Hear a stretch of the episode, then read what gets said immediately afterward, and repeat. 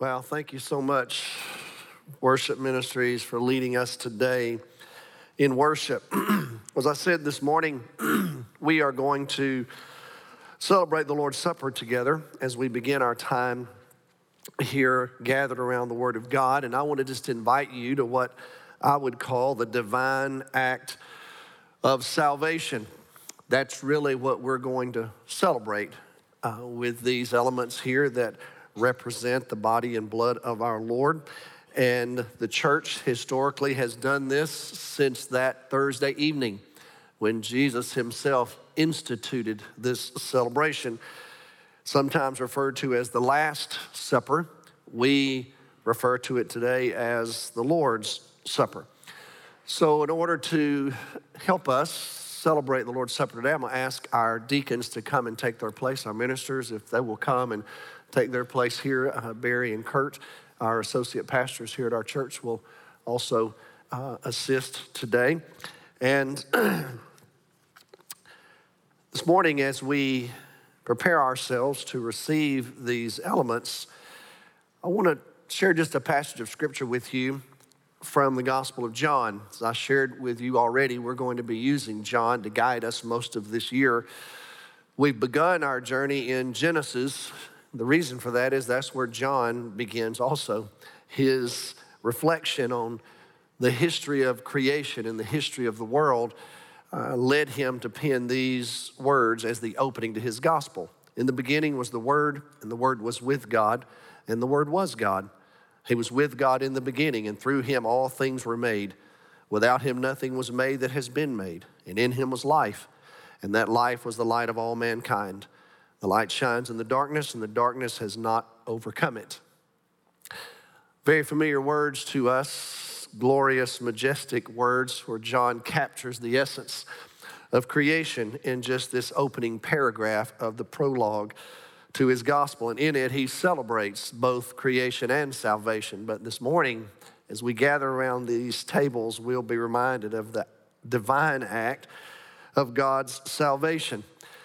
For we believe that just as John says, that the Lord Jesus is the incarnate Word of God, and it is through him God has chosen to offer redemption for all of us.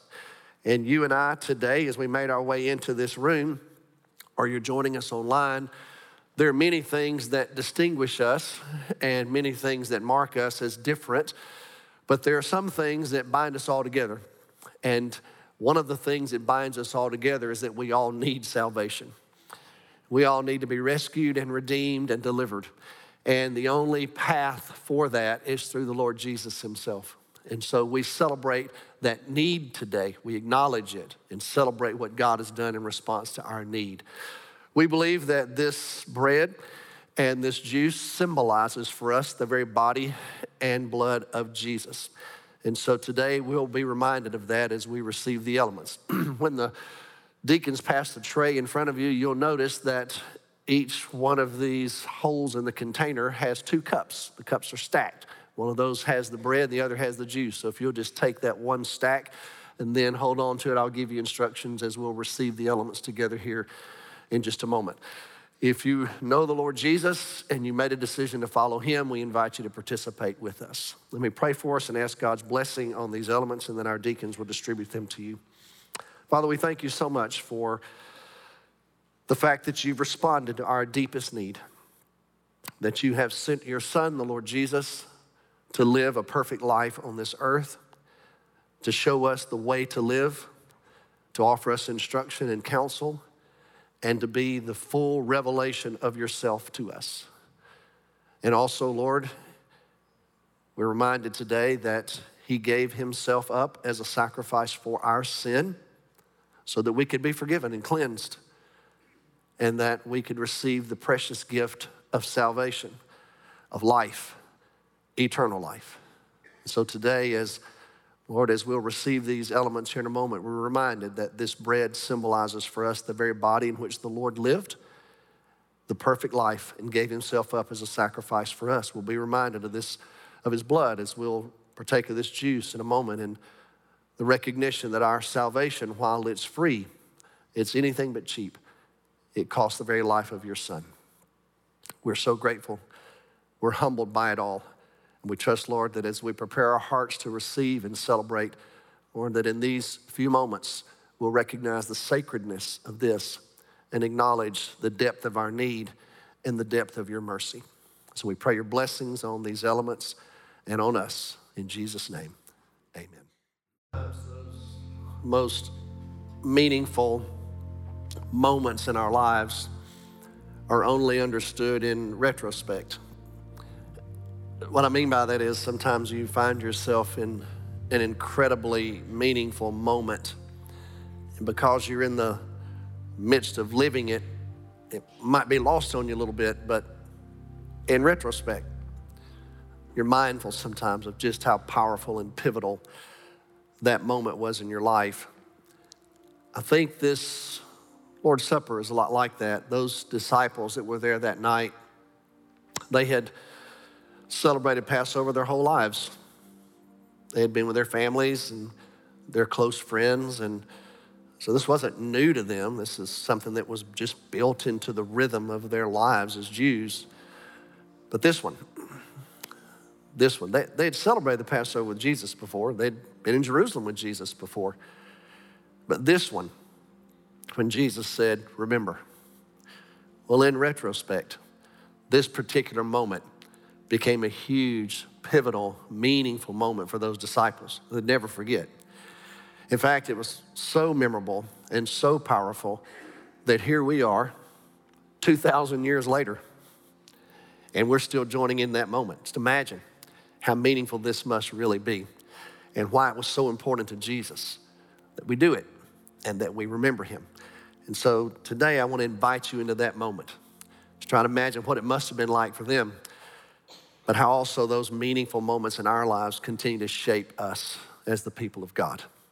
So today, we believe this bread symbolizes the very body of the Lord Jesus. Take it in remembrance of him.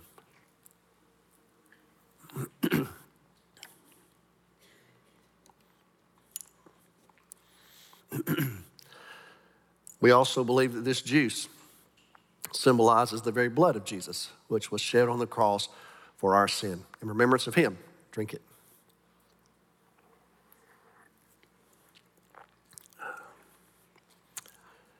And all God's people said, Amen. Amen. Thank you, deacons. Thank you, Barry and Kurt. Well, as we continue this morning, let me remind you of our theme for this season. It is Why Does Anything Matter? And we are exploring our story as the people of God. And you remember, we've declared that this will be a season for us where we will reflect and learn, and we will also be disciplined in that journey. We refer to it as apologetics. We've already introduced that theme. And remember, I shared with you last Sunday, there's a difference between apologetics and arguing. This last week, our staff we made our way over to UTA to the Baptist Student Ministry where Gary Stidham leads that ministry. He and his wife Teresa, they're members of our church. Gary's a deacon here and has been on that campus now for a long time. And so we went over just to bless him and his staff, and we prayed over them. And then we interviewed Gary and we talked a little bit about apologetics. And Gary said this He said, One of the things that sometimes we have to be careful about with apologetics is that Christians want to learn how to defend their faith and then they look for somebody that they can argue with about it. That's not what this is. This is us learning our story so that we can represent this story and articulate it in a way that's wholesome, that leads people to give consideration to this particular story. And so we began last Sunday with just the teaching about God.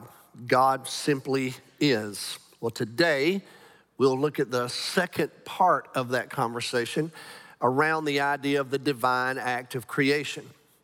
Last Sunday, God simply is. He's eternal, He's all knowing, He's personal, He's perfect, He's providential, He's powerful, He's purposeful. But today, we're going to look at what He has done.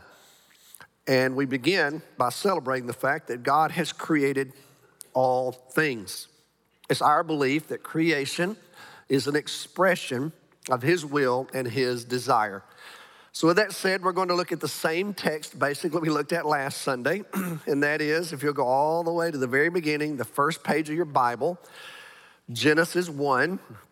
Here's what I want us to do today um, God created everything. And so, look at Genesis 1, verse 1. In the beginning, God created the heavens and the earth. Now the earth was formless and empty. Darkness was over the surface of the deep. The Spirit of God was hovering over the waters. And God said, Let there be light. And there was light. God saw that the light was good, and He separated the light from the darkness. God called the light day, and the darkness He called night. And there was evening, and there was morning, the first day. Now the story will continue to unfold on that first page okay? Go to the very last verse of Genesis 1. verse 31 And God saw all that He had made, it was very good. And there was evening, and there was morning, the sixth day. Thus the heavens and the earth were completed in all their vast array. One of my favorite statements in the Bible. What an understatement. so by the seventh day, God had finished the work he had been doing. So on the seventh day, he rested from all his work. Then God blessed the seventh day and made it holy, because on it he rested from all the work of creating that he had done. Again, what a powerful, beautiful, majestic story. So here's where we begin today. The Bible portrays creation as divine activity that results in the appearance of and the ordering of the heavens and the earth. That's how the Bible opens. The Bible opens with God. Derek Kidner has written a very classic commentary on the book of Genesis. It's a very small volume in the Tyndale Old Testament series, but it is, don't be, don't be deceived by how short it is. It is really, really insightful. Here's what he says about God in Genesis 1 It is no accident that God is the subject of the first sentence of the Bible. For this word dominates the whole chapter and catches, catches the eye at every point of the page. It is used some 35 times in as many verses of the story. The passage, indeed the whole book, is about him, first of all. To read it with any other primary interest, which is all too possible, is to misread it. In other words, Kidner says God is the subject of the first sentence. He's mentioned 35 more times on page one. In fact, the whole book is about him. Uh, another commentator, Kenneth Mathews, has written this commentary on Genesis, and he says God is the grammatical subject and the thematic subject of Genesis 1 and 2. And you'll notice the language God created. The Hebrew word for create is bara. What's interesting about that particular word, it's used 48 times in the Hebrew Old Testament. It's the Hebrew word translated create in English. 48 times in the Old Testament, you find the word bara or create. Every single time in the Old Testament, God is always the subject. In other words, the point of the Hebrew Bible is only God creates. It's a very powerful truth. And I want you to notice verse 2. When the Bible opens, the earth is formless and void, empty and dark. And the Spirit of God is hovering over the darkness. And then what happens? Creation. Now, John Walton has also written a commentary on Genesis. Mathews, Walton, Kidner, they, these are great Old Testament scholars. Here's what John Walton says about creation Creation flows out of who God is, it is a natural expression of His attributes. God's attributes intrinsically lead to His creative work just as they lead to His salvific work. God needs no motivation to create, it simply flows from who He is. He doesn't need to create, He's the creator. When we honor and serve Him, it is in recognition of those attributes. In other words, Walton says God simply is, and intrinsically, because of his very nature, he creates. He doesn't have to, he doesn't need motivation to do it, he doesn't need it. He has just chosen to do it. The entire Bible affirms the divine activity of creation. The Bible consistently teaches us that all of creation exists because of the willful activity of God. There is nothing accidental or incidental about it. Amen. So, for example, Hebrews chapter 11, verse 3 says, By faith we understand that the universe was formed at God's command, so that what was made, so that what is seen was not made of what was visible. In other words, the writer of Hebrews says, well, Here's what we believe God created all this at His command, and He created it without anything that was visible because He's God. So God is, God wills, and God acts. That's where our story begins. So when you think about apologetics, where do we start? Well, we start with God and the truth that He simply is. And then we speak into our reality. Our reality is this cosmos, our reality is this world, this universe. And we believe that God has ordained it. So, Here's what happens on page one. If you had to tell this story, how would you tell it? Think about it. How, how would you tell the story of the beginning of everything that is? well, that's Moses' assignment. We believe he's the principal author of Genesis. So Moses does it very succinctly, actually, on page one. And here's what happens chaos is going to be ordered, and emptiness is filled. God assigns function to creation. So Genesis 1 opens in chaos in disorder, in emptiness, and darkness. Well, how does Genesis 1 end? Genesis 1 ends with creation is now ordered, it is no longer empty, it's full, it's purposeful, it's functional, and both life and light now exist. So, with that said, here's also how I might put it creation is an act of divine revelation. So I want us to think of it that way. God's self revelation through creation fills the created universe with purpose. In other words, you and I believe that this universe has purpose because of the God who stands behind it. As I said, it's our conviction as Christians that there is nothing accidental or incidental about the universe itself. The Bible relates this grand, sweeping story in the opening pages in this picturesque language. How do you describe Genesis 1 from a literary perspective? Many scholars have chosen to refer to it as semi poetic narrative. In other words, it's not pure poetry, but it's not only narrative. It has a certain cadence and a certain rhythm. For example, we'll find the refrain, there was evening and there was morning, several times in these verses. We'll also hear the repetition of, and God said, again and again. And yet, in the midst of the poetic beauty of that passage, a story unfolds, a story that's progressive, that reveals the purposeful activity of a creator. And I would also tell you, it's a grand story, and the entire book of Genesis, 50 pages, if you just take Genesis itself, it stands alone in antiquity. There is no other ancient account of creation that even comes close to Genesis. This is the most holistic, expressive statement about creation that exists in all of antiquity. Even those who don't accept it as divine and inspired agree with that position. And so, what does Genesis 1 do for us? Well, it rules out some things for us. For example, Derek Kidner points out in his commentary on Genesis, it rules out polytheism. You know, people in the ancient world tended to believe in multiple gods. Well, Genesis 1 rules that out. There is only one God the eternity of matter. That's a, that's a modern error. In other words, some modern scientists surmise that matter, or at least particle, if you will, must be eternal. Well, this rules that particular view out. The evil of matter. There were some in the ancient world who believed that all matter was evil. Well, that rules this out because God created it. it can't be evil, He called it good.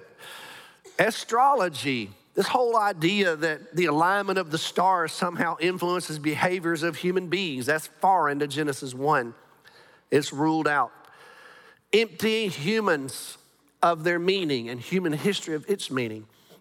If you're only a materialist, and if you believe only in a mechanical view of the universe, then the universe is just a system of laws and random chance. There's no personal connection with any power beyond the actual universe itself according to what some scientists and philosophers teach today. If you opt for that perspective, then not only is there no meaning and purpose in the universe, there's no meaning and purpose in you or any human. Human history is void of any meaning or purpose. Once again, the question why does anything matter? It hinges on how you answer these questions. Where did all this come from? So, God is very purposeful, He's very thorough in His design for the universe. So, two key words in what I just shared with you revelation and creation. What is revelation? I'm not talking about the last book of the Bible, I'm talking about the whole understanding of that word theologically. Revelation is simply this it's the act of disclosure, it means to unveil. And that's where we start. You see, the God of the Bible is a self existent, living, eternal, mysterious, purposeful being. He is spirit and he is beyond our comprehension. And yet, he has chosen to make himself known to us. Hallelujah. Because had he not chosen to reveal himself to us, we would not know him. That's our only hope. He cannot possibly be known fully. Only what he chooses to reveal is what we know. So, the first page of the Bible is, is a page about God's revelation of himself to us. He speaks, his word represents His will. His word is powerful and purposeful. It's an intimate expression of His essence, His character, His nation, His nature. Revelation is an activity of God. That's what's happening on page one of our Bibles. And guess what, y'all? We need it. Because without His revelation, we would not know Him or anything else. It's in the light of knowing God that we have a chance to know anything. Paul says that in 1 Timothy 6. He says, God, the blessed and only ruler, the King of kings, the Lord of lords, who alone is immortal and who lives in unapproachable light, whom no one has seen or can see. So if God has not chosen to reveal himself, we wouldn't know him. Now, God can't be known in ways that we know other, other objects. He's not visible necessarily or discernible to the human eye. And he specifically forbids us to try and cast his image in any form. Remember the Ten Commandments? Don't make any images of me. And the reason for that is because he's placed his image in us. So there's no need for you and I to try to cast him with some kind of physical figure. He will do that himself. So here's the challenge if you can't see him or know him, then what are our options? well, the only option is that he has chosen to reveal himself. And the Apostle John connects all of this to his gospel to let us know that God has revealed himself most fully and most completely through the life, work, and testimony, words, actions, death, resurrection, ascension, and glorification of Jesus Christ, his Son. And so we are completely dependent upon God to reveal himself to us. So, how does he do it? Well, he reveals himself in many ways. Theologians typically refer to it as general and specific or special. Special revelation is the Word of God, the Scripture, certainly Jesus, but His Holy Spirit, obviously. But from a general perspective, how does God reveal Himself to us? Through creation. He's making Himself known to us through creation. Creation is the activity of God and God alone. And so, in the strictest sense, as we discovered already this morning, only God creates. He's the subject of that verb every time in the Hebrew Bible. But when God speaks, creation occurs. And guess what creation does? It responds in humility and in obedience to the voice of the Creator. And the Bible, Genesis 1, and the rest of the teaching of the Scripture makes it clear that God and God alone is responsible for this creation. And it is how He has revealed Himself. It's powerful. I mean, we, we look at these images of all these incredible telescopes that we have available to us, and we look at the vast expanse of the cosmos. And also, we have these incredibly powerful microscopes where we can look at the tiniest form of life. And once again, we're amazed at the complexity of all of it.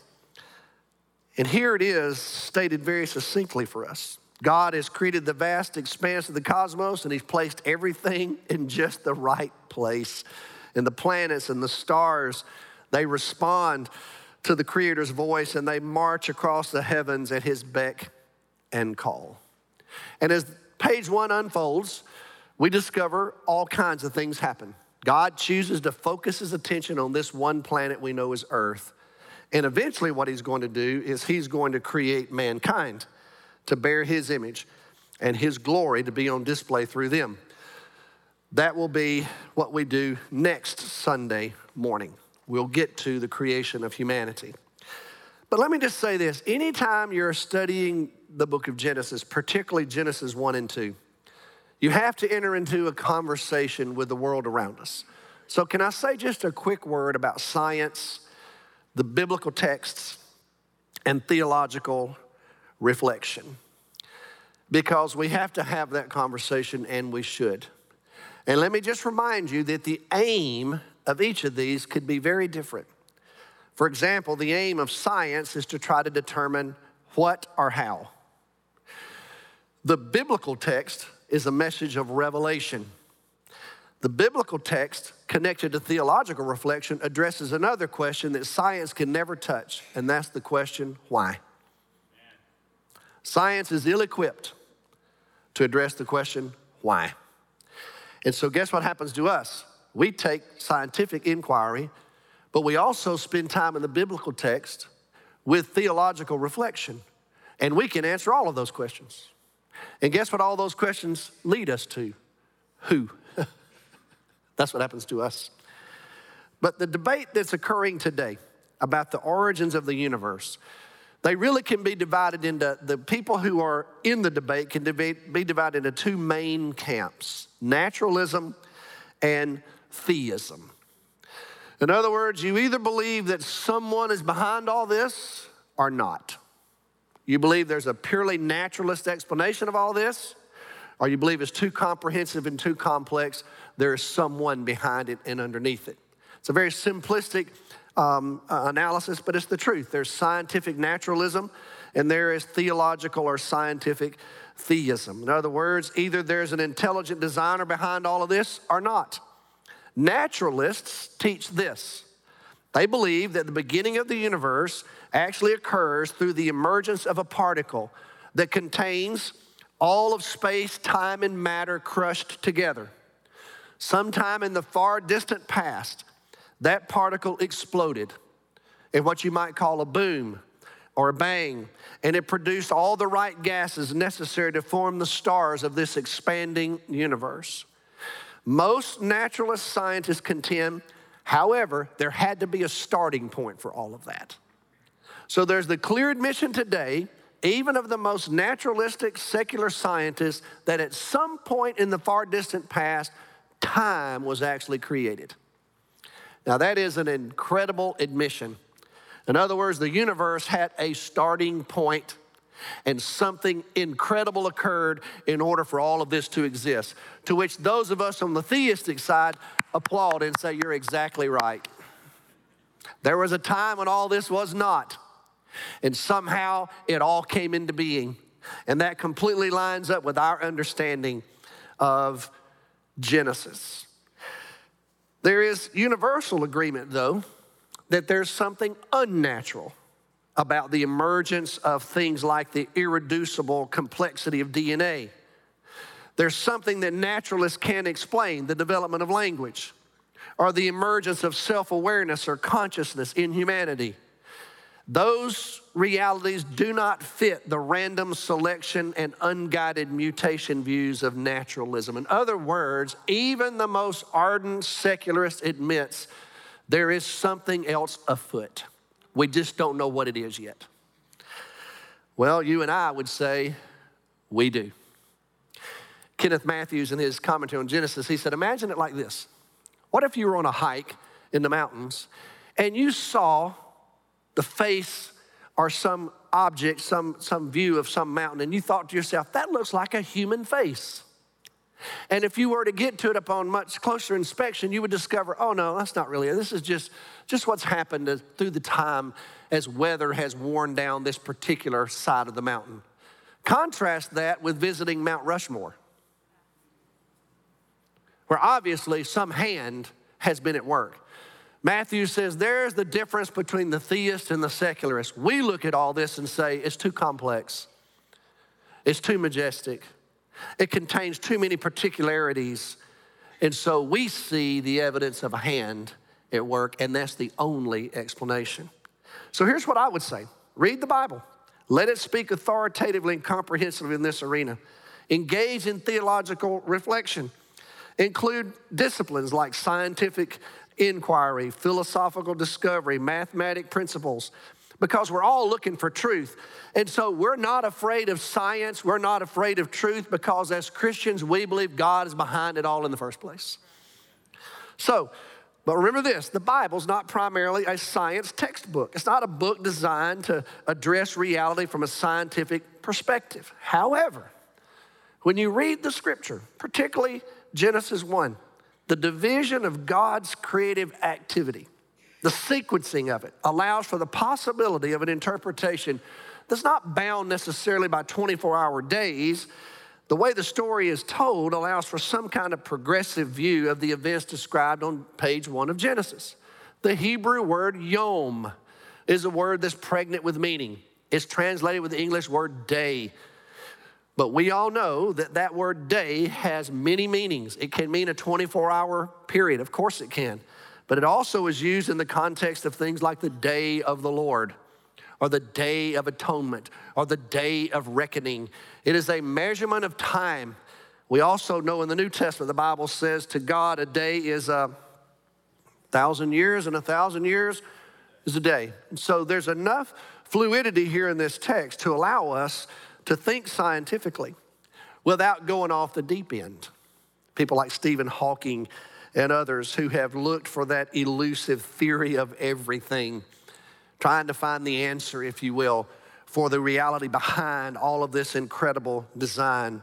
But do you know that right now there are some incredibly competent, brilliant scientists who are exploring all this from a theistic point of view?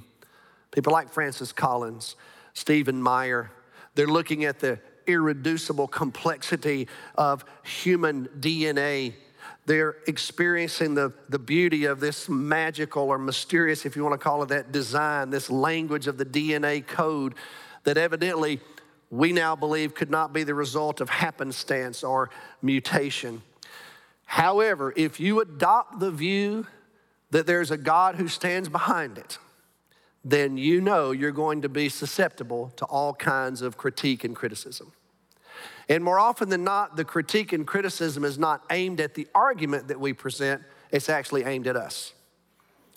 So, science today is filled with people who share the view of Hawking that there's something afoot, we just don't know what it is.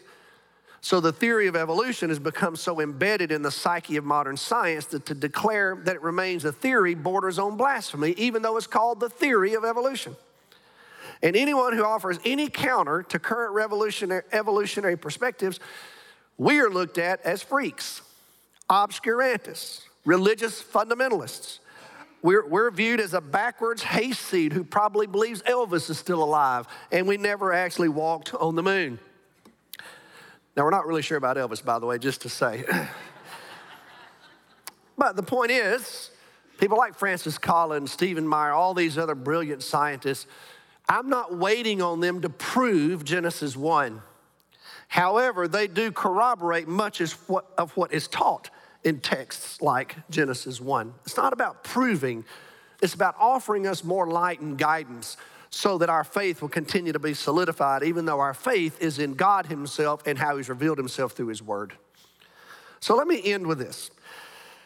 Here's what I believe I believe that creation, Everything that we know and see exists due to God's express will and desire. And so creation reveals and reflects the majesty and glory of God. We heard our choir sing about it this morning. This week, I'm going to ask you to read some powerful texts in our daily Bible readings Psalm 19, Job 38 and 39, where the majesty and the glory of God is on display. I believe that creation bears the imprint and the character of its creator. Here in a couple of weeks, I'll be in Rome again. You don't have to point out a statue made by Michelangelo to me, I recognize it. You don't have to p- point out to me a painting from the hand of Michelangelo, I recognize it. I understand his handiwork. When you look at modern art, no one has to tell me that that's a Picasso. He was the master of Cubism, an avant garde leader in modern art forms. I recognize it when I see it.